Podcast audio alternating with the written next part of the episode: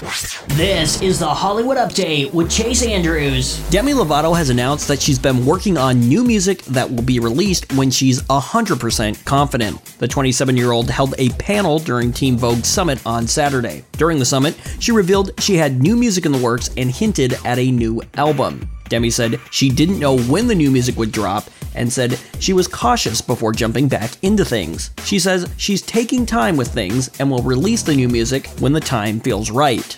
In addition to working on new music, Lovato has been back on camera filming for the upcoming Netflix film Eurovision, something the pop star thought would never happen after battling with body image issues. That's the Hollywood Update. For this story and more, check out chaseandrewshow.com.